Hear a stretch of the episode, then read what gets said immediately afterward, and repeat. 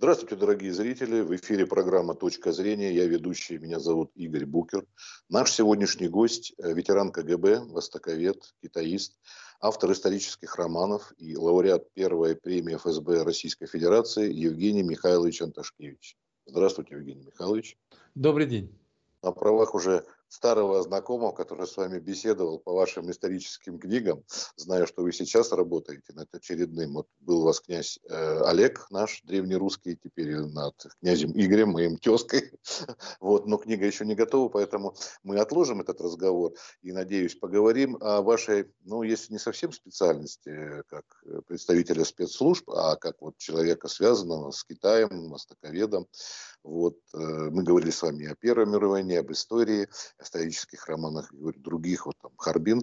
А сейчас хотим поговорить, вы говорите, сейчас эм, такое вот время, 1 октября будет образование Китайской Народной Республики, годовщина очередная. Годовщина. Да? 1 августа было, да, Китайской Народной Армии. А Коммунистическая партия Китая, которая до сих пор не сложила своих полномочий, в отличие от Коммунистической партии России, той, которая РСДРП, вот, мы могли бы поговорить с вами на эту тему. РСДРПБ. Большевик. А, ну да, это уже попом. А вначале там они... Да, названий было много. Да. Вот, так скажем, КПСС, давайте на последнее остановимся, потому что сейчас есть российская, мы знаем. Хорошо.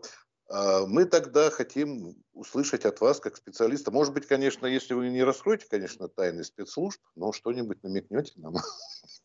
что-то. Ну, вы тогда перечислите тайны, которые вы хотите узнать, а мы уже там а с вами как можно дальше будем договариваться. То, как искать черную кошку в темной комнате, как раз китайской когда ее, когда ее там нет. Да.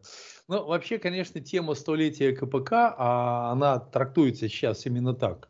Потому что дата, она совершенно конкретная, дата, привязанная к конкретным событиям. Это был конец, э, э, конец июля, начало августа 1921 года, когда в Шанхае состоялся первый съезд, но фактически он был и учредительный, на котором присутствовало, туда приехали а, ну, чуть больше 10 человек, и они представляли всего-то несколько сотен людей, которые считали себя а, коммунистами. Вот этот съезд он положил а, начало, формальное начало, он считается датой образования Коммунистической партии Китая, которая уже а, больше никогда до сегодняшнего дня своих названий а, не изменяла. Да? Это было Джунго Гуншандан, да? китайская коммунистическая партия. Вот. Но само по себе это событие, оно, конечно, не возникло сразу с нуля, как некое такое, такое, знаете, подчинение моде. Да? Везде компартии есть, а в Китае нет, но давайте мы тоже такую партию у себя создадим. Это был очень такой горячий и очень жаркий, я бы сказал, период в истории Китая. А, и именно этот период истории Китая, он начался с другого, а, совершенно грандиозного события, которое называется Синьхайская революция. Синьхайская революция – это победа а, мыслящего, прочитавшего что-то там, какие-то книги класса, прослойки китайского общества над э, манжурской э, династией, над манжурской империей. Империя Цин. Формально она называется империя Цин. Э, вот эта вот Синхайская революция, она началась в 1911 году, закончилась в 1913 году. Она, она завершила значит, 240 с лишним летнее владычество манжур над Китаем.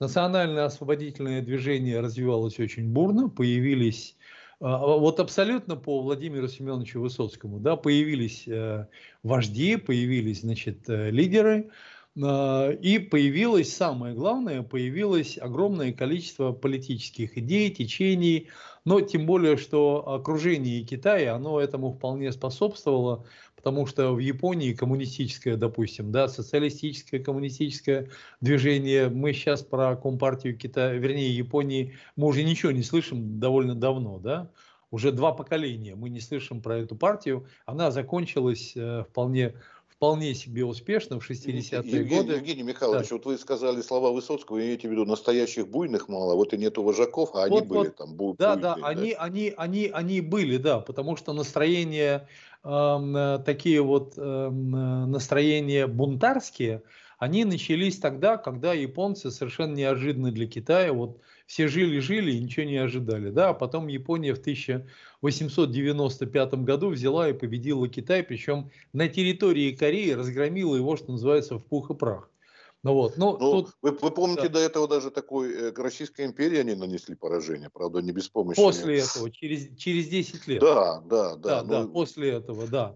Ну вот, и тогда китайцы, они поняли, что что-то в этом мире происходит не так, и, значит, начались всякого рода, всякого рода инакомыслия, которое привело к тому, что и э, возникли мысли, и у... Я очень просто все это излагаю, без всякого академизма, но вот, я не историк, поэтому я э, для сокращения времени я буду употреблять минимальное количество имен и минимальную какую-то хронологию. Ну вот, значит, э, появились такие люди, как, допустим, Сун Яцен, который, собственно говоря, и возглавил все это движение, и он был фактически, он был, ну, в ряду еще многих других, он был э, во главе и движения, которое свергло Манчжурскую династию, Цинскую династию, и дальше вот уже вокруг него складывалось именно огромное количество всяких... Евгений, Евгений Михайлович, да, еще. Один, одну э, вещь хочу сказать, mm-hmm. потому mm-hmm. что, заметьте, когда говорят, что вот там Николай наш Романов, второй Николашка, там Кровавый и так далее, но нужно заметить, что в Европе, а, помимо этого Гогенцоллернов династия пала вместе с Романовой, да, Э, это Габсбурги и Османская империя. А вот да. на Востоке чуть раньше это произошло с Цинской империей китайцами. Примерно в одно да, время, условно. Да, там. да 1911 год. Это какая-то был такой мировой тренд, можно теперь словами сказать. а, рушились феодальные системы. Да, да. Рушились феодальные системы и рушились системы, это было начало а, разрушения больших а, колониальных систем потому что Китай к этому времени успел стать еще и полуколонией, а, на него сильно влияли и у него а, отбирали территории, отбирали и а, определенные совершенно конкретные богатства. Это была и Великобритания, и Япония. В общем, на него напала такая свора серьезных, старых серьезных капиталистов, ну вот, и в течение короткого срока, там, за 15-20 лет Китай стал полуколонией, его даже лишили таможенных сборов. Все таможенные сборы забирал, вот в Шанхае есть э, такое, знаете, знаковое здание. У нас-то большой театр, допустим, да, ну вот, или там Кремль, или храм Христа Спасителя, э, а в, на, значит, э, на набережной, которая называется Банд, последний раз я по ней ходил в 2019 году в июле, там есть здание английской таможни. Вот здание английской таможни, это была картинка Шанхая. Сейчас там, конечно, все застроили, но, вот, но тем не менее. Поэтому Китай начал преобраза, преобразовываться э, где-то вот с середины 19 века. Все это происходило э, волнами. Значит, то затихало, э, то случались какие-то бунты, вот. А в 911, 913 году Синхайская революция, она э, полностью изменила Китай. Китай стал республикой. Но э, когда такие события происходят, они не линейные, они неоднозначные, и они, как правило, разнонаправленные. И вот эти вот множество политических течений, они стали образовывать свои э, свои группы власти, которые потом стали партиями, вот. А вообще-то э, левая идея как таковая, она в это время очень активно развивалась по всему миру, да, там, где была своя письменность, там своя какая-то даже, может быть, примитивная экономика, международные связи. Левая идея не прошла мимо и Китая тоже. И вот 1921 год, этому предшествовали бунты студенческие, там в китайской истории даже есть такой термин движения 4 мая, когда это 1919 год, когда в результате Версальского договора, а Китай был на стороне Антанты, он был официально союзником Антанты, значит, э, и Япония, кстати, была союзником Антанты, как ни странно, но тем не менее. Ну вот, Япония на, э, Версальском, на Версальской конференции, она так надавила на своих союзников, что, а, Китай не позвали на эту конференцию, и, б, те э, территории, которые были германскими колониями, ну, знаменитый порт Циндао и там еще окрестности, они просто были отданы без всякого, как вот Мюнхенский сговор Чехословакию отдали Гитлеру, вот точно так же. Это был первый первая репетиция Мюнхенского сговора. Точно так же территорию Китая, целый большой район и передали Японии. Просто так взяли и передали Японии. Вот вам и, и сердечное согласие, да, как переводится? Сердечное, да, сердечное согласие, хотя после такого сердечного в результате надо пить волокордин, что там еще пьют, да, а китайцы восстали. Китайцы восстали, это было восстание сначала в Пекине, это было ровно 4 мая 1919 года, когда информация пришла о том, что с китайской делегацией поступили вот так.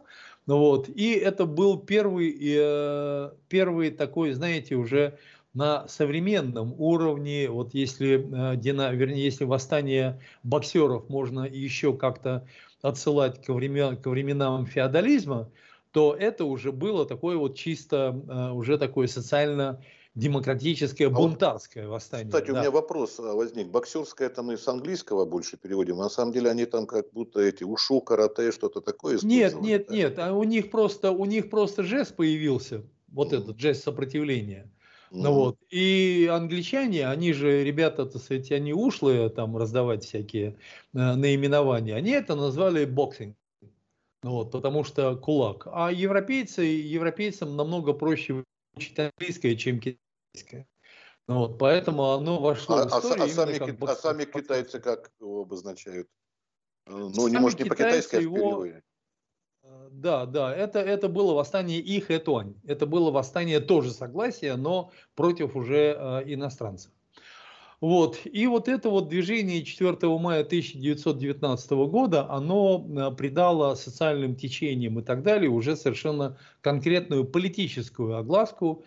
Вот. И с этого момента можно считать, что в Китае началась э, национальная освободительная борьба именно против иностранного засилия, потому что ну, мы знаем про э, и в Шанхае, и в Тензине, и в других городах были территории, на которые китайцам было запрещено просто даже заходить, да, ну вот, э, стояли и, и индусы полицейские, и они китайцев просто не пускали, если ты не слуга, если ты не э, лакей, если ты не, не официант с подносом, где ты несешь какие-то коктейли, тебе на эту территорию заходить нельзя.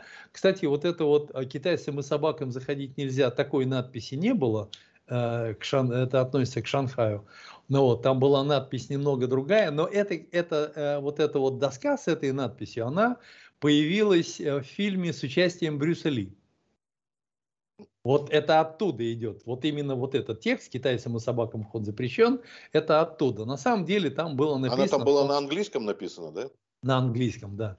Ну вот, э, значит, реальная надпись, она упоминала дресс-код, да, значит, людям плохо одетым, там есть категории. Вот таким нельзя, таким нельзя. И плохо одетым людям, ну, подразумевалось, что англичане и французы, они, естественно, лучше одеты, чем обычные китайцы, которые хотят туда зайти прогуляться. Это, кстати, сейчас очень интересно обыгрывается в современном кинематографе КНР, а, где а, это подается несколько иначе, потому что сейчас китайцы они снимаются, вот современные актеры, они снимаются в такой же одежде, как американцы и а, англичане, и французы, и поэтому современный китаец, он не понимает, а почему входить нельзя, если мы одеты точно так же. Но это уже относится а вот, немного а, к другому со, вопросу. Собаки, да. это обидно для китайцев? Вообще это какое-то есть э, ассоциация обидная, да, что вот сравнение с собакой? Ну, вы знаете, я бы не сказал, что это а, так для же китайцев, обидно. я имею в виду, для китайцев. Да, да, да, да, да, да, я про них говорю. Так же обидно, допустим, как для мусульман, но вот сравнение там с какими-то нечистыми животными, я не буду их перечислять, но вот не в такой, не в такой степени, поэтому, кстати, в а, оригинальной, а, в оригинальном объявлении, кому входить, собаки не упоминались. То есть это уже, это уже было воздействие Голливуда на современного, ну, 60-х годов зрителя. А, да? а, а кому? И можно э, вспомнить, Евгений Михайлович, кому было запрещено? Запрещено было а, значит, э, АМО с детьми, то есть воспитательницы, няни с детьми, запрещено было людям одетым э, плохо, и там еще было, а, по-моему, запрещено было кататься на велосипеде, потому что англичане предпочитали такие спокойные прогулки. Ну, у нас сейчас с мороженым запрещено находить примеры. У нас с мороженым, да, собакам с мороженым у нас запрещено, ну, понятно. Да, и, ски, и да. скейтборд тоже. Кстати. Хотя иногда, хотя иногда с мороженым можно, но просто не во всякие, не во всякие места. На, а, на кстати, осмотр... вот Да, да. Я говорит... хотел вспомнить, а, вот а, знаменитый приказ Наполеона ученых и ослов середины. Тут ученых с ослами не сравнивают, а наоборот берегут. Ослы это же логистика для армии, а ученые, их было мало, которые Египет изучали во время египетского похода. Конечно, конечно, конечно, да. И то, и другое.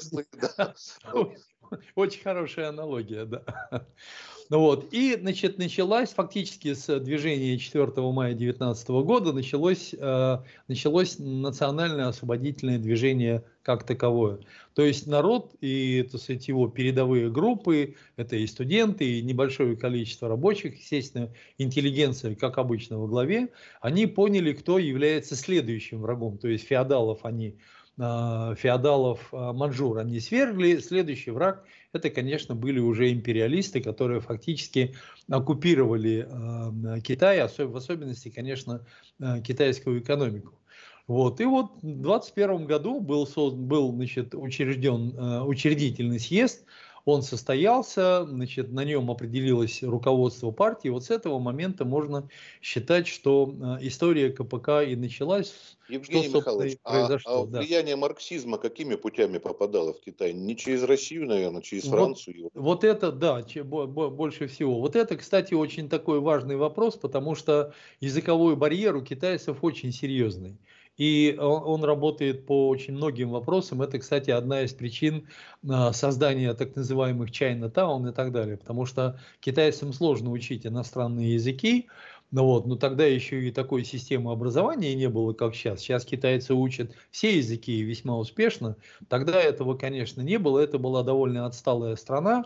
Ну вот, поэтому э, с первоисточниками, с переводами, конечно, но ну вот могли знакомиться только те люди, которые получали образование во Франции, в, в любой стране Европы и в Японии. В Японии это все было переведено, и японская компартия, она этим делом э, пользовалась. Ну, не так широко, как, допустим, там хотелось бы это себе представить, но тем не менее. То есть там источники были. Уже потом, позже появились переводы некоторых работ некоторых а китай, китайский язык тоже, насколько я знаю, разделяются на северные диалекты, южные. Там, наверное, Письменность одна. Письменность одна письменность одна, так же, как для нас и, и казахов, это, ну, сейчас казахи меняют свою, так сказать, политику, э, языки разные, а кириллица была на всех одна. Точно так же произношение разное, а иероглифы, они для всех одни. Кстати, они были одними и для вьетнамцев, и для корейцев, и для японцев, но там, там есть свои истории, в разное время они отказывались или частично отказывались от этого. Поэтому... Подождите, а, Евгений Михайлович, да, я да. тоже как человек, который, в общем-то, филолог, я, правда, я романист-германист, а не mm-hmm. китаевед, это мне еще просто интересен вот такой вопрос. Я а, знаю о современных переводах Библии на, допустим, языки северных народов, чукчи, там, якутов. У них, например, нет такого понятия, как вот а, виноград, потому что он там не растет, да? Не растет, И вот даже да. фразу, знаменитую библейскую фразу, которая на всех европейских, в том числе русском языке, когда вливать вино старое в мехи ветхие, это за, заставляет очень переводчиков напрягаться, чтобы перевести перевести для человека, у которого понятие, ну, мех там, понятно, бурдюк, мешок можно, но как это понять, так вы знаете, как они выкрутились? Они говорят, mm-hmm. лыжи старые там и лыжи новые к этим, к нартам прикрутить. Вот так вот. Тут, наверное, тоже перевести вот эту а, марксистскую фразеологию, да еще совсем очень сложновато, наверное. Тут дело не столько во фразеологии, сколько в смыслах. И я вам э, дополню к вашему экскурсу в э, языки народов Севера. Э, мы же на Пасху ходим не с... Э, вернее, у нас да. же верб, вербное да, вербное, да, а там пальмы. Потому что у нас пальмы не растут. Ну, вот и все. Поэтому это э, как э, человек ну, языковой. А, а немцы и англичане пальм зон, так пальм санди так и называют пальмовые, хотя там особо пальм не Они, они, они имели колонии там, где растут пальмы. У нас таких, у нас таких, коло, у нас при, такие при колонии, колоний не было. У нас такие колонии появились только тогда, когда мы взяли э, северное побережье Черного моря. Вот, и сами посадили там эти самые пальмы. Но если возвращаться к истории КПК, вот это, кстати, ваш вопрос очень важный, потому что фактически сразу э, идейная основа КПК, да, она стала складываться с так называемой, с так называемой китайской спецификой, а это очень важно. И вот эта вот китайская специфика, она никуда не ушла до сегодняшнего дня, и она как бы она как вот э, как луч света, для кого-то это штык, она пронизала всю историю КПК до сегодняшнего дня. Это я уже немного повторяюсь, но я хочу вот что сказать. Значит, историю Коммунистической партии Китая абсолютно безусловно можно разделить на три этапа. Эти три этапа я бы обозначил, как там есть два абсолютно позитивные, положительные этапы и один абсолютно черный, страшный. Э, и сейчас, эм, как, как это было сказано э, в документах КПК, чудовищное бедствие. Вот это первый этап. революция. Так точно. Первый этап его можно обозначить с первого съезда 21 года по 41 год, когда Мао Цзэдун стал первым лицом в КПК. Ну вот, второй этап, черный, который чудовищное бедствие, это с 41 года и по 9 а, сентября 1976 года, когда он умер. Но там еще надо прибавить почти месяц, потому что 7 а, октября была арестована банда его последователей, так называемая банда четырех, да. Ну вот, и с этого момента начался уже более-менее спокойный Э, этап развития и партии, и а, значит, самой, самой страны, самой республики. Там, там же его бывшая жена, вдова, да? Диансин, да, его, Диансин. ну, 9 сентября 1976 года она стала его вдовой. Ну вот, значит, а, первый этап, он был такой довольно классический, похожий на развитие э, коммунистического и левого движения во многих странах. Но у каждой страны есть своя какая-то специфика. Дело в том, что в Китае параллельно и самостоятельно, хотя они друг на друга влияли, значит, развивалось еще а, его можно назвать национально-демократическим, э, где-то в какой-то степени либерально, даже бюрократическим было такое движение, которое называлось Гаминдан. Почему так? Потому что Гаминдан, Го – это государство, Минь – народ, Дан – партия – ну вот его, значит, Гаминдан потом возглавил один из соратников Суньяцена. Суньяцен умер в 25 году. Ну вот, там православие, э, народность, да, вот это самодержавие, православие, народность. Ну да, говорят. господина графа Уварову, почти, да. Там три, три принципа Суньяцена. Да, это э, национализм, значит, э, государственная экономика, но об этом у, у нас с вами на самом деле эта тема может разрастись как хороший баобаб. Тут надо, тут, тут надо себя все-таки немного сдерживать. И расти быстро, как бамбук. Расти быстро, как бамбук, как бамбуковая роща. Вот. Э, тут что надо отметить конкретно, что э, Гоминдан, он, конечно же, обслуживал интересы э, буржуазии. В первую очередь буржуазии. Ну вот. И он был представлен, и э, Гоминдан был и представлен буржуазной интеллигенцией, буржуазией как таковой, получал, соответственно, финансирование. Но ну вот это были, конечно же, выходцы из буржуазных семей помещичьих, которые стали офицерами народно-революционной армии, созданной Гоминданом. И рядом э, развивалась э, коммунистическая партия Китая, которая на лозунгах, а лозунги были абсолютно коммунистические, но вот они были такие довольно радикальные, и там и земля э, крестьянам, ну, в общем, это все нам известно. Но вот, э, но она очень, коммунистическая партия Китая очень быстро набирала авторитет. Очень быстро, потому что уже через год, по-моему, там было не несколько сотен, а уже несколько тысяч членов партии, а потом речь пошла на десятки тысяч, и э, где-то вот на 41 год это уже были миллионы. И не считаться с этой партией было нельзя, тем более, что такие серьезные умы, серьезные интеллигентские умы, они часто не знали, а, куда им а, приткнуться, или в Гоминдан, то есть они даже было такое, что они были и там, и там. И гоминдановское руководство приглашало даже на министерские посты членов коммунистической партии. Они жили как кошка с собакой, они жили, а, значит, они жили вместе, но не мирно. Вот. Но тем не менее. И, в общем, когда пришли японцы, сначала в 1931 году Манчжурию, а потом в 1937 году уже на, на континентальную, основную, на основную территорию Китая, значит, была даже попытка создания единого фронта, и эта попытка, она не только поддерживалась Коминтерном, она еще и сопровождалась Коминтерном, потому что в 1937 году был подписан договор между Гоминданом и э, Советским Союзом, пакт о ненападении, значит, э, соглашение о обеспечении борьбы с антияпонской борьбы нашей передовой техникой, научно-техническое сотрудничество, ну вот, наши специалисты, наши летчики туда поехали, и мы фактически принимали физическое участие. Евгений, Евгений Михайлович, да. а вот наши попадали по линии Коминтерна в Китай или были там разведка отдельно по армейским делам свои? Э, нет, Сталин, Сталин и руководство, они просто персонально вызывали к себе людей, персонально. Там, допустим, летчика Рычагова, да, они вызывали персонально и спрашивали, поедешь в Китай добровольцем? Поеду. Ну вот, и люди туда ехали. Точно так же туда а, попал и а, Чуйков, ну вот, и а, Калягин, не, не Калягин, а, Кулагин, ну вот, и многие-многие специалисты, потому что там были специалисты всех родов войск. Потому что Гоминдановская народная революционная армия, она, конечно, в э, тактико-техническом отношении она не выдерживала никакой критики, все оружие было импортное, все оружие было случайное, практически не было воспроизводства этого оружия. А Советский Союз поставлял туда все это комплексно. Причем это там... сейчас Китай все производит, да, а тогда ну, это, это отдельная тема. Я бы не хотел обижать китайских товарищей, что он производит, потому что производить можно не только а, винтики, да, производить можно еще и идеи. Так вот, Китай не все производит, пока не все производит. Ну вот, но это опять-таки отдельная тема. Это отдельная ветка нашего с вами Баобаба.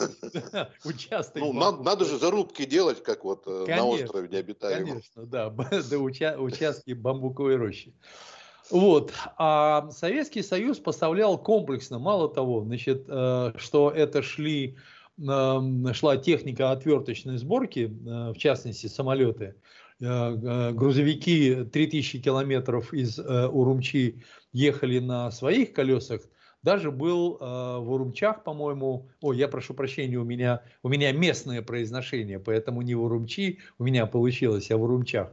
Ну вот, значит, были даже поставлены заводы, которые осуществляли сборку нашей техники. И, значит, вот эта вот дорога жизни для Китая, я не имею в виду сейчас КПК, КПК поддерживал Коминтерн.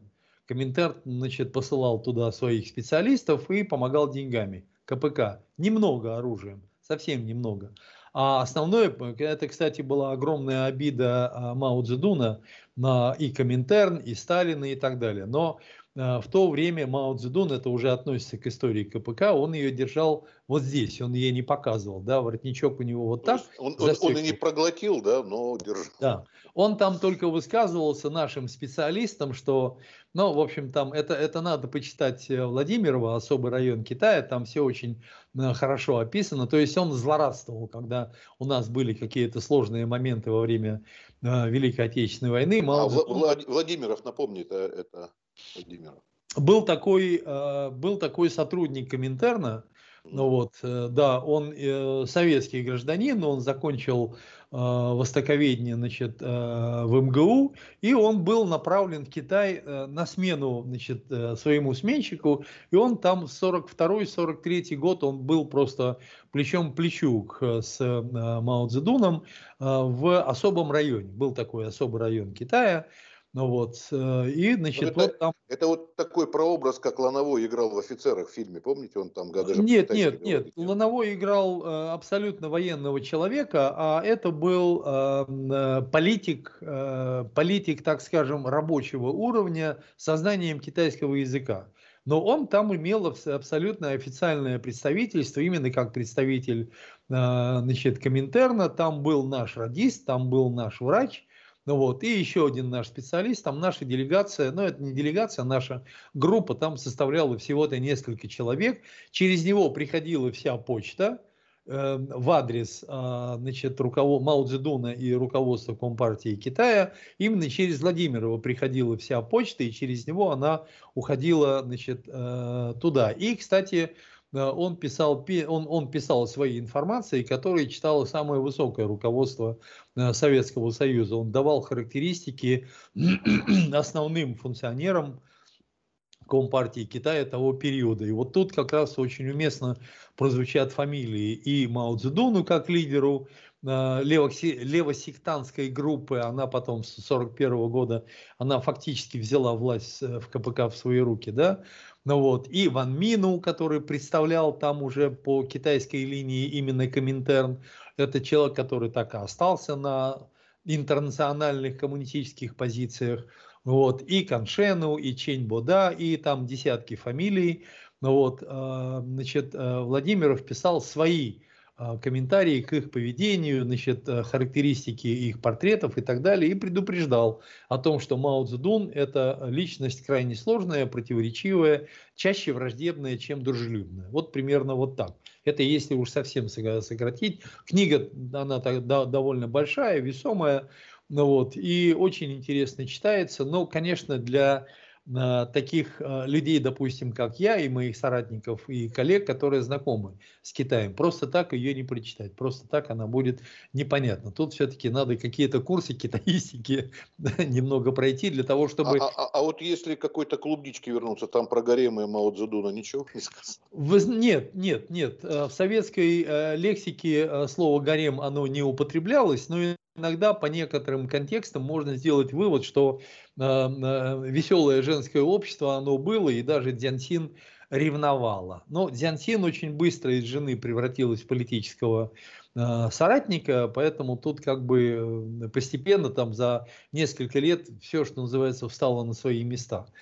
Ну вот. А, и, а да. более правоверные марксисты, нежели э, с точки зрения Кремля, скажем, чем Мао Цзэдун.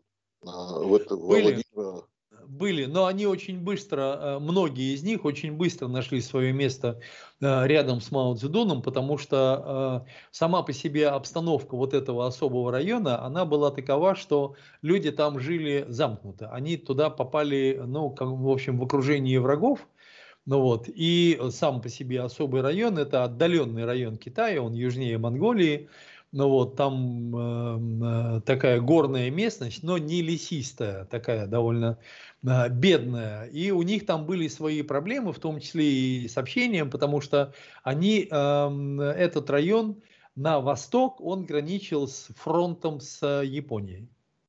Японцы завоевали большую территорию Китая, ну вот, и этот район, он находился на э, фронте с японским завоеванием, в тылу э, коммунисты организовывали свои революционные базы, базы сопротивления, но сам по себе особый район, его, конечно, э, нельзя сравнивать э, там с какой-нибудь там тюрьмой, но он был он был и территориально, реально абсолютно обособлен, поэтому там люди варились в собственном соку. А для того, чтобы эта варка, она происходила для Мао Цзэдуна, он собирал людей вокруг себя и делал это с отбором. Кто-то подходит, кто-то не подходит. Ну вот, он, значит, когда он стал уже э, первым лицом в КПК, вот, он стал проводить мероприятия, которые получили в русском переводе название э, «Исправление стиля». По-китайски это звучит как «Джен Фэн». Что это было? Это были непрекращающиеся кампании собраний критики и самокритики. То есть люди, которые попадали под эту самокритику, они, а, уничтожались, б, сходили с ума, с, это, это такая горькая клубничка, ну вот, с, они, э, значит, многие перековывались, ну вот, а вообще-то люди понимали, что вот он каток, и из-под этого катка очень трудно выпасть, поэтому Мао Цзэдун просто ковал свое окружение, и с этим окружением он дошел до даты своей смерти, до 9 сентября 1976 года. Вот это был второй черный период э, в истории развития КПК, чудовищное бедствие, которое тоже, в общем, оно э, в достаточной степени периодизируется, потому что пришел 45 год, когда мы разгромили японцев в Манчжурии, вот, потом с 45 по 49 год была, э, продолжилась гражданская война, когда КПК боролась за власть с Гаминданом, и с нашей помощью мы отдали все трофейное японское оружие, мы отдали КПК.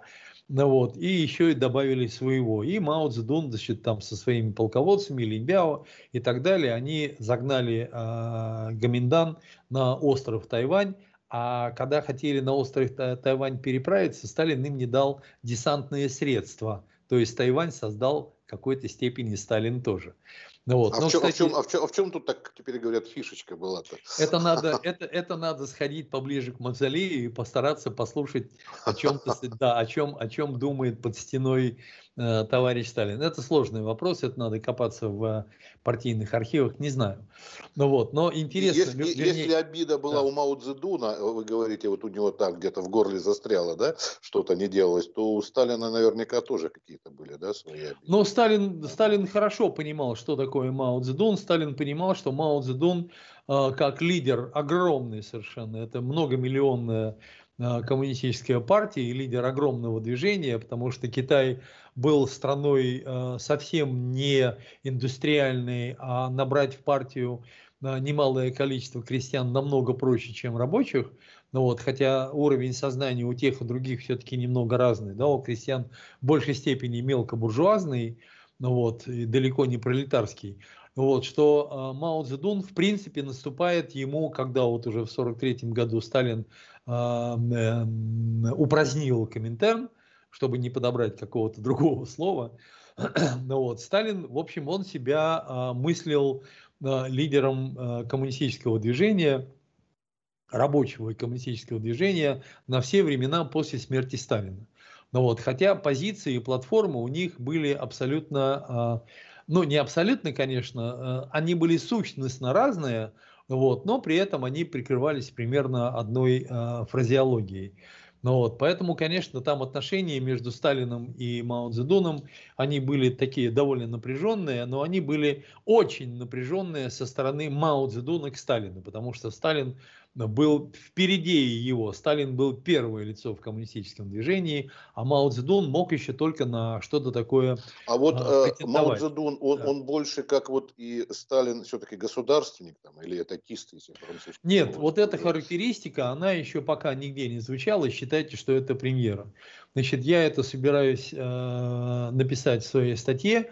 Эм, после многолетних, многодесятилетних, я китаист 70-го года, размышлений о том, что же такое был все-таки Сталин, Сталин вообще-то мошенник. Сталин мошенник, который очень хорошо приспособился к коммунистической фразеологии. Это был человек, ну, мошенник по способу исполнения своих идей, а это был человек власти. Ему единственное, что он мог ходить в рваной одежде, он специально это делал. Ну вот, ну правда ел и пил он всегда то, что хотел, то, что ему нравилось. Ну вот, а как бы вот чисто внешне он вел абсолютно такой аскетический образ жизни, но его естественным питанием, питанием, да, его едой, вот э, тем, что поддерживало его жизнь, это была власть. Вот это был человек власти. И он мог сказать любую фразу, как революционную, так и антиреволюционную, он мог пойти на любые действия, потому что, допустим, того же интернационалиста Ван Мина, а, он просто убивал а, лекарствами, там был такой американский врач, который очень влюбился, Махайде, но у него есть и американское имя и фамилия, сейчас не вспомню. Ну вот, значит, по-китайски, ну, видите как, я все-таки китаист, да, поэтому для меня китайское, оно как мне немного ближе.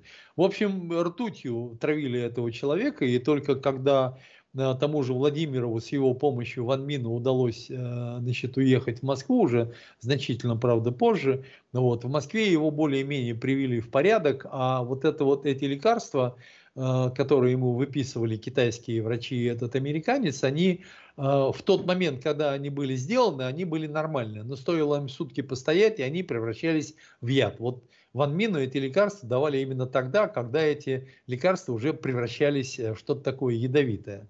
Ну вот, вот он, он, он у нас в России, в Советском Союзе, он э, и умер, и похоронен не где-нибудь, а на Новодевичьем кладбище.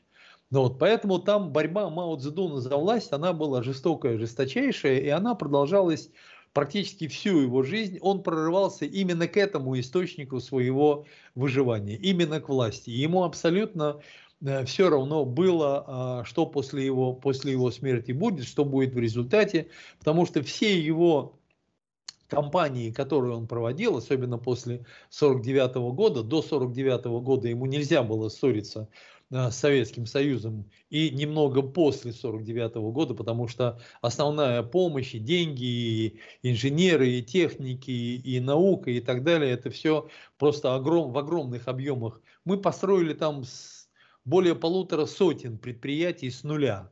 Причем это были промышленные гиганты. Это вот до начала 60-х годов, где-то года до 57-го. Мы там построили все. Мы построили армию, мы построили государственную безопасность, мы построили науку на тот период, да, и так далее, и так далее.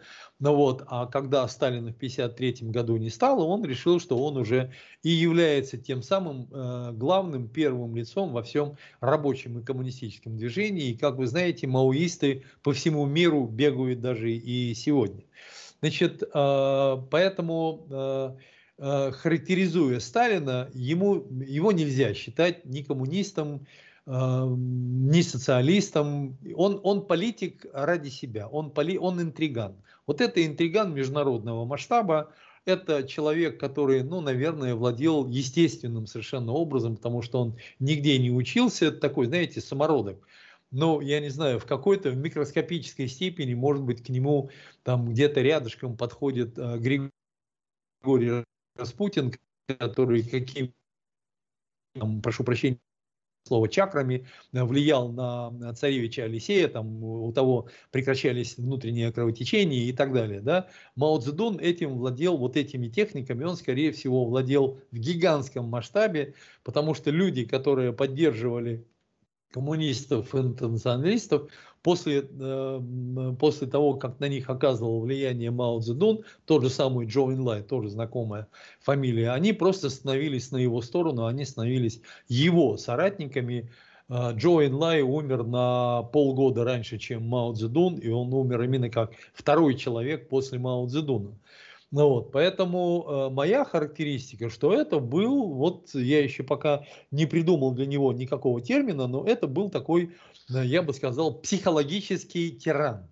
Евгений Михайлович, я просто да, еще раз вас перебью. Дело в том, что я помню еще в 70-е годы школьникам мне попалась брошюрка, но явно политиздат это. А маоизм – это троцкизм нашего времени. Я полез в Большую да. советскую энциклопедию, статья о троцкизме была, а о Троцком не было вообще напрочь, даже упоминания. В Большой советской да. энциклопедии, да. последней, да. брежневской. Да. Но троцкизм было, как понять. И вот было написано крупной буквой маоизм, тонкая брошюрка. Это троцкизм наших дней. Это, это да. что-то имеет отношение? Это чисто пропагандистское? Имеет.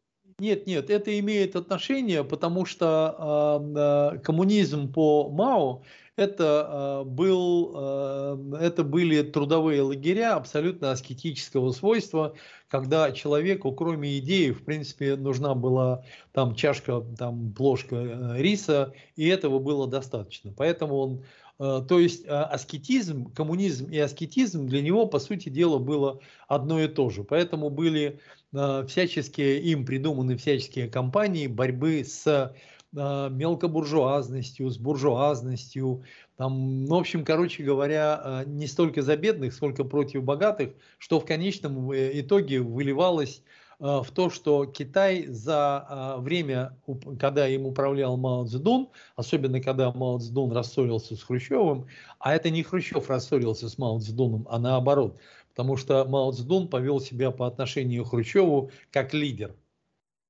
Э, Хрущев представлял Советский Союз, Мао Цзэдун представлял э, разоренный абсолютно после 38 лет гражданской войны э, Китай, и тем не менее Мао Цзэдун ставил себя как лидер, он фактически отказался от всей помощи и всякими компаниями. Он довел Китай до того, что это китайские данные, что во время культурной революции, а это не май 66 года, а революция началась э, намного раньше, где-то в конце 50-х годов, потому что там были всякие, ну вы помните, когда они уничтожили всех птиц, когда они а, у себя на огородах строили там доменные печи, большой скачок там и так далее. Когда в русский язык, благодаря Высоцкому тоже слово хунвейбин появилось. Хунвейбин, ну хунвейбин это уже, это уже конкретно культурная революция, но появилась, да.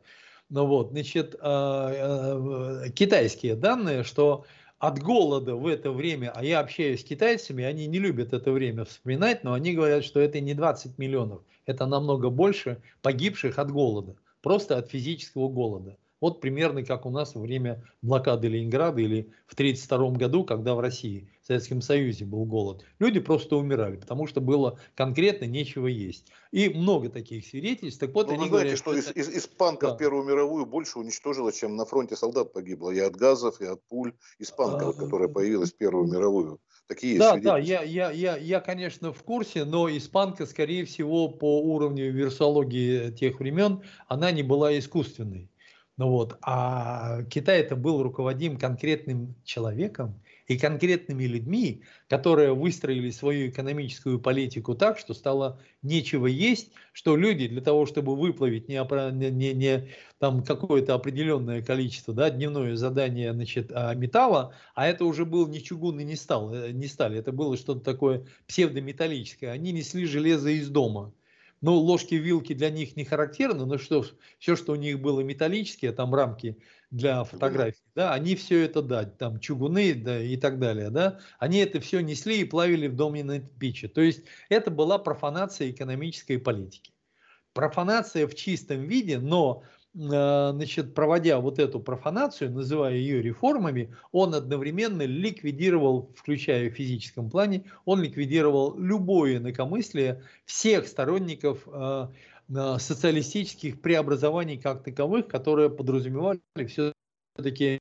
Это рост... еще, еще больше, больше красные меры повторили потом, да? Красные Кхмеры, говорю, потом а, больше масштаб повторили. Скорее себя. Ну, всего, ну, скорее, да, скорее, скорее всего, скорее всего. То есть это даже был не казарменный а, коммунизм, а коммунизм внутри конц, э, концлагеря. Вот примерно вот так. Потому что, ну, что-то было даже на моих глазах. С 1975 года я работал на, на китайской границе, на, на Дальнем Востоке. Вот. И э, некоторые перебежчики, которые к нам приходили, они рассказывали именно об этом. Именно Это через мотор... 7 лет после, после Даманского примерно вы там оказались, да? Да, да, да. Даманский это 69-й год конкретно абсолютно. Вот туда мой папа поехал, в Пекин. Пекин мой папа поехал на, на первый тур э, значит, э, переговоров по пограничному урегулированию. То есть это был мошенник неправильное слово, это был махинатор. Абсолютно никакого не отношение к коммунистическому, рабочему и так далее движению, это махинатор, который преследовал одну цель, ему нужна была власть. Вот власть это было единственное то, ради чего он жил и ради чего он все вот это вот э, выстраивал. А, кстати, в это же время, в, 60, ну, в, в этот же период, да, значит, э, начались э, э, китайско-американские переговоры, потому что Китай занял абсолютно антисоветскую позицию. Ну вот, ну, события, конечно, кровавые Это события. Ричард Никсон Мы... приехал в Китай, да, тогда же, в 70 Нет, приехал Буш. Приехал нет, а, Буш. Он сначала... Буш приехал? Нет, а, а уже нет, уже, потом, с визит, потом. уже с визитом, да, уже с визитом, да. Значит, а, прорубал эту дорогу а, вообще-то Киссинджер, ну вот, потом туда приехал Буш в качестве двухсторонней э, американо-китайской значит, комиссии, потом Буш стал ни много ни мало директором ЦРУ, но первые договоренности, они были именно а, между Мао Цзэдуном и американским, американской администрацией, и они складывались на том, что американцы говорят, ну вы боретесь с Советским Союзом, и мы боремся с Советским Союзом, так давайте бороться вместе. И они стали именно на эту тему искать общие позиции, достигать общих договоренностей. Ну вот. И даже вот, кстати, вот такая а, шутка, не шутка, но тогда это была не шутка. Американцы же часто нарушали а, воздушное пространство а, Китая, да, и мы, а мы тогда шутили в то время, вот, значит, Китай вынес американцам там 1351 строгое последнее предупреждение, китайское предупреждение, но на самом деле это все было не зря, потому что когда они на политическом уровне договорились, э, естественно, китайцы поставили вопрос о кредите большом американцы предложили какую-то сумму. Они говорят, не, ребята, вы так часто нарушали наше пространство, что ваша сумма увеличилась во много раз. И в конечном итоге, значит, они достигли договоренности о кредите. На тот момент это было около 5 миллиардов долларов, это, это большие деньги. Но, вот, но Мао Цзэдун умер. После этого было несколько лет э, борьбы вот этот вот период закончился, и тогда к власти пришли уже прагматики во главе с Дэн Сиупином. Это все э, абсолютно детективные истории, как они э, приходили власти, к власти, как их от, от этой власти значит, э, отстраняли, как они друг от друга прятались и так далее, и так далее. Ну вот, это вот по этому поводу можно фильмов наснимать э, там огромные сериалы и не сериалы, Ну вот это очень такая а, интересная а, кстати, история. А, кстати, Китай э, интересуется этой своей историей? Снимают что-нибудь на этот счет? Не нет. только документальных художественных? Нет, нет? Нет, я боюсь, нам не хватит времени, поэтому я хочу да. очень коротко, очень да, коротко да, да, сказать да, да, об, этой, об этой странице истории КПК, когда КПК заняла абсолютно антисоветские позиции, договорилась с врагом номер один, договорилась о том, что они в том числе получат э, большой кредит. Ну вот, но Мао Цзэдун умер, потом Дэн Сяопину как временному правительству после того, как снесли царя Антанта, напомнила, давайте значит, там бороться до победного конца, да, Первая мировая. Вот также напомнили Дэн Сяопину. А вы, мы, мы вообще-то с вами договаривались об антисоветской политике и победы над Советским Союзом. Дэн Сяопин говорит, да мы не поменяли позицию, у нас во внешней политике все остается то же самое. А его тогда американцы спрашивают, а чем вы докажете? Он говорит, а мы сейчас нападем на любую коммунистическую, социалистическую страну. И вот это была причина китайско-японской войны в феврале 1979 года. Ну вот, они там повоевали, повоевали, ничего там не навоевали, они там дальше э, там 50-60... Вьетнам, по-моему, Китай-Вьетнам. Вид... А, а я что сказал? Мы Японию, наверное, сказали. Не-не, виноват, виноват. Вьетнам, Вьетнам, китайско-вьетнамская война. Два социалистических государства. Вот, значит, Китай напал на Вьетнам. Вот, э, китайцы углубились на несколько десятков километров, дальше не пошли. Э, вьетнамцы отбивались фактически милицией, то есть армия воевала э, в Камбодже. Ну вот, э, значит, никаких военных результатов никто не достиг, но Дэн Сяопин сказал, видите, мы же своих позиций не поменяли, поэтому давайте деньги. И они получили эти деньги, самое интересное, но они получили, э, значит, это был где-то, это было самое-самое начало 80-х годов, но вот они получили не 5 миллиардов долларов, да, в долларах или там на карточку, Дэн Сяопину на карточку. Но вот а, деньги получили японцы. А японцы в Китай отправили огромное количество бэушной а, всякой а, техники. Эта техника, это были швейные станки, станки, значит, там швейные для обуви, это была отверточная сборка для компьютеров, магнитол и так далее, и так далее. То есть китайцы денег не увидели. Но это было начало, на, на, иногда спрашивают, в том числе и меня, почему мы не пошли китайским путем.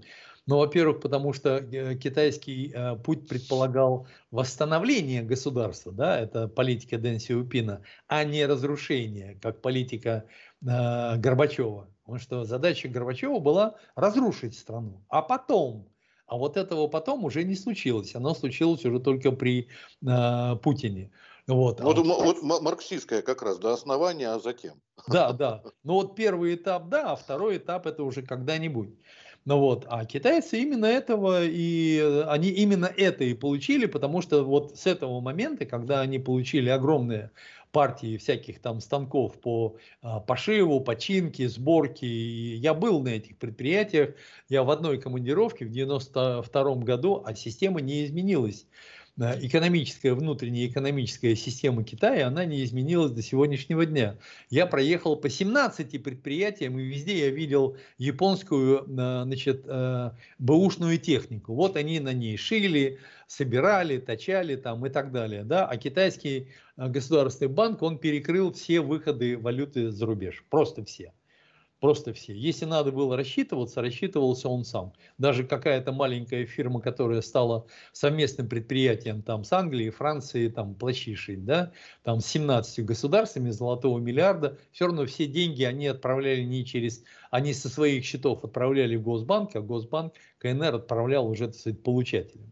Поэтому получилась вообще китайская экономика, это огромное количество зеленой бумаги, которую э, американцы пока еще не э, дезавуировали. Они это могут сделать вполне, и тогда Китай будет страна с самым большим количеством целлюлозы, так скажем, да, из которой были напечатаны деньги. Поэтому вообще э, положение Китая, оно такое в экономическом плане, оно такое довольно сложное, но это опять-таки отдельное. И уязвимое, да, получается? Очень, очень уязвимое. Если помните, просто вот для иллюстрации, если вы помните, буквально когда, ну, ну, несколько месяцев назад, когда министр иностранных дел Ван И приехал куда он приехал? По-моему, куда-то на западное побережье встречаться с э, директором Госдепартамента США Блинкиным. Но он приехал не один. Он приехал не просто с делегацией, он приехал с номером два, бывшим послом э, Китая в, в, в Соединенных Штатах Америки. И когда Блинкин стал ругать китайцев, буквально ругательно ругать китайцев, там, значит, э, вмешиваться в их внутренние дела, да, там права человека и так далее, Ван И сидел и молчал. А за него, ну говоря русским языком, за него отбрехивался пенсионер, который не занимает никакого официального положения. Поэтому Китай отпор Блинкину дал, но не официальным, так сказать, не через официальное лицо. Вот такие вот отношения между Китаем и... А вот, а вот а, торговая да. война нынешняя, которая связана с, и с этими, из 5G, и с Huawei компаниями и прочие, прочие. Но это, вот это, даже это с газом. Уже, да, это уже совсем отдельные истории, я боюсь. Да, конечно. Никакой, Нет, уже все, нам надо заканчивать. Я просто к тому, да, что да. мы могли бы на эту тему тоже, наверное, с вами поговорить. Можно было бы поговорить, но заканчивая тему коммунистической партии, я скажу, что сейчас с коммунистической партией в Китае, несмотря на многие особенности развития китайской экономики, социальных программ и так далее, вот это, это действительно партия, которая реально заботится о том, чтобы народ ну, может быть, пока еще не благоденствовал. Вот тут интересно, да, вы человек языковой, я человек языковой, мы боремся с бедностью, а они достигают благополучия. Вот какая разница ментальная, да, мы боремся, у нас враг, а они достигают благополучия. Благополучие они действительно э, достигли, зарплаты основательно выросли, и те толпы китайцев, которые мы видели, туристов э, в Москве, это э, подарки детей своим родителям куда-нибудь съездить мир посмотреть.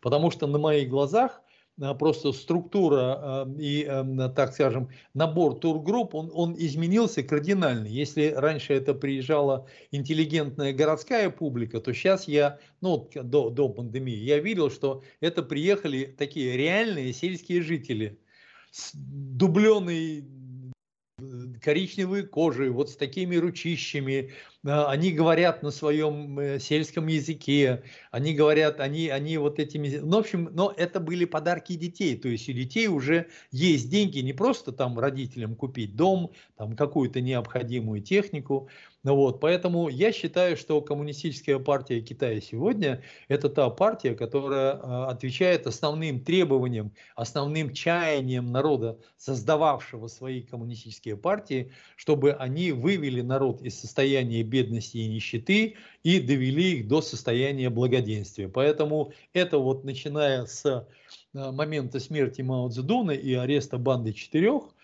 Э, все эти события, связанные с Дэн Сяопином и последующим целым рядом до сегодняшнего Си Цзиньпина, Си Джуси, председатель председатель Си Цзиньпин, Си Джуси. Ну вот, это как раз та партия, которая отвечает чаяниям людей. Спасибо большое. Наверное, время уже нас... Мы с вами хорошо заговорились, слушали бы и слушали дальше, наверное. Но вот, думаю, что есть о чем поговорить. И и опять же, не только о книгах. вот. Ну, наверное, да. да но, но об этом тоже. Вот, поэтому сейчас попрощаемся с вами. Всего доброго. Спасибо за то, спасибо, что уделили нам время. Вам. Согласились, да, оторвали себя от написания книги, которую тоже ждем. Вот. Всего доброго, не болейте, здоровья вам, успехов. Спасибо. До спасибо, встреч. до свидания. Да, спасибо.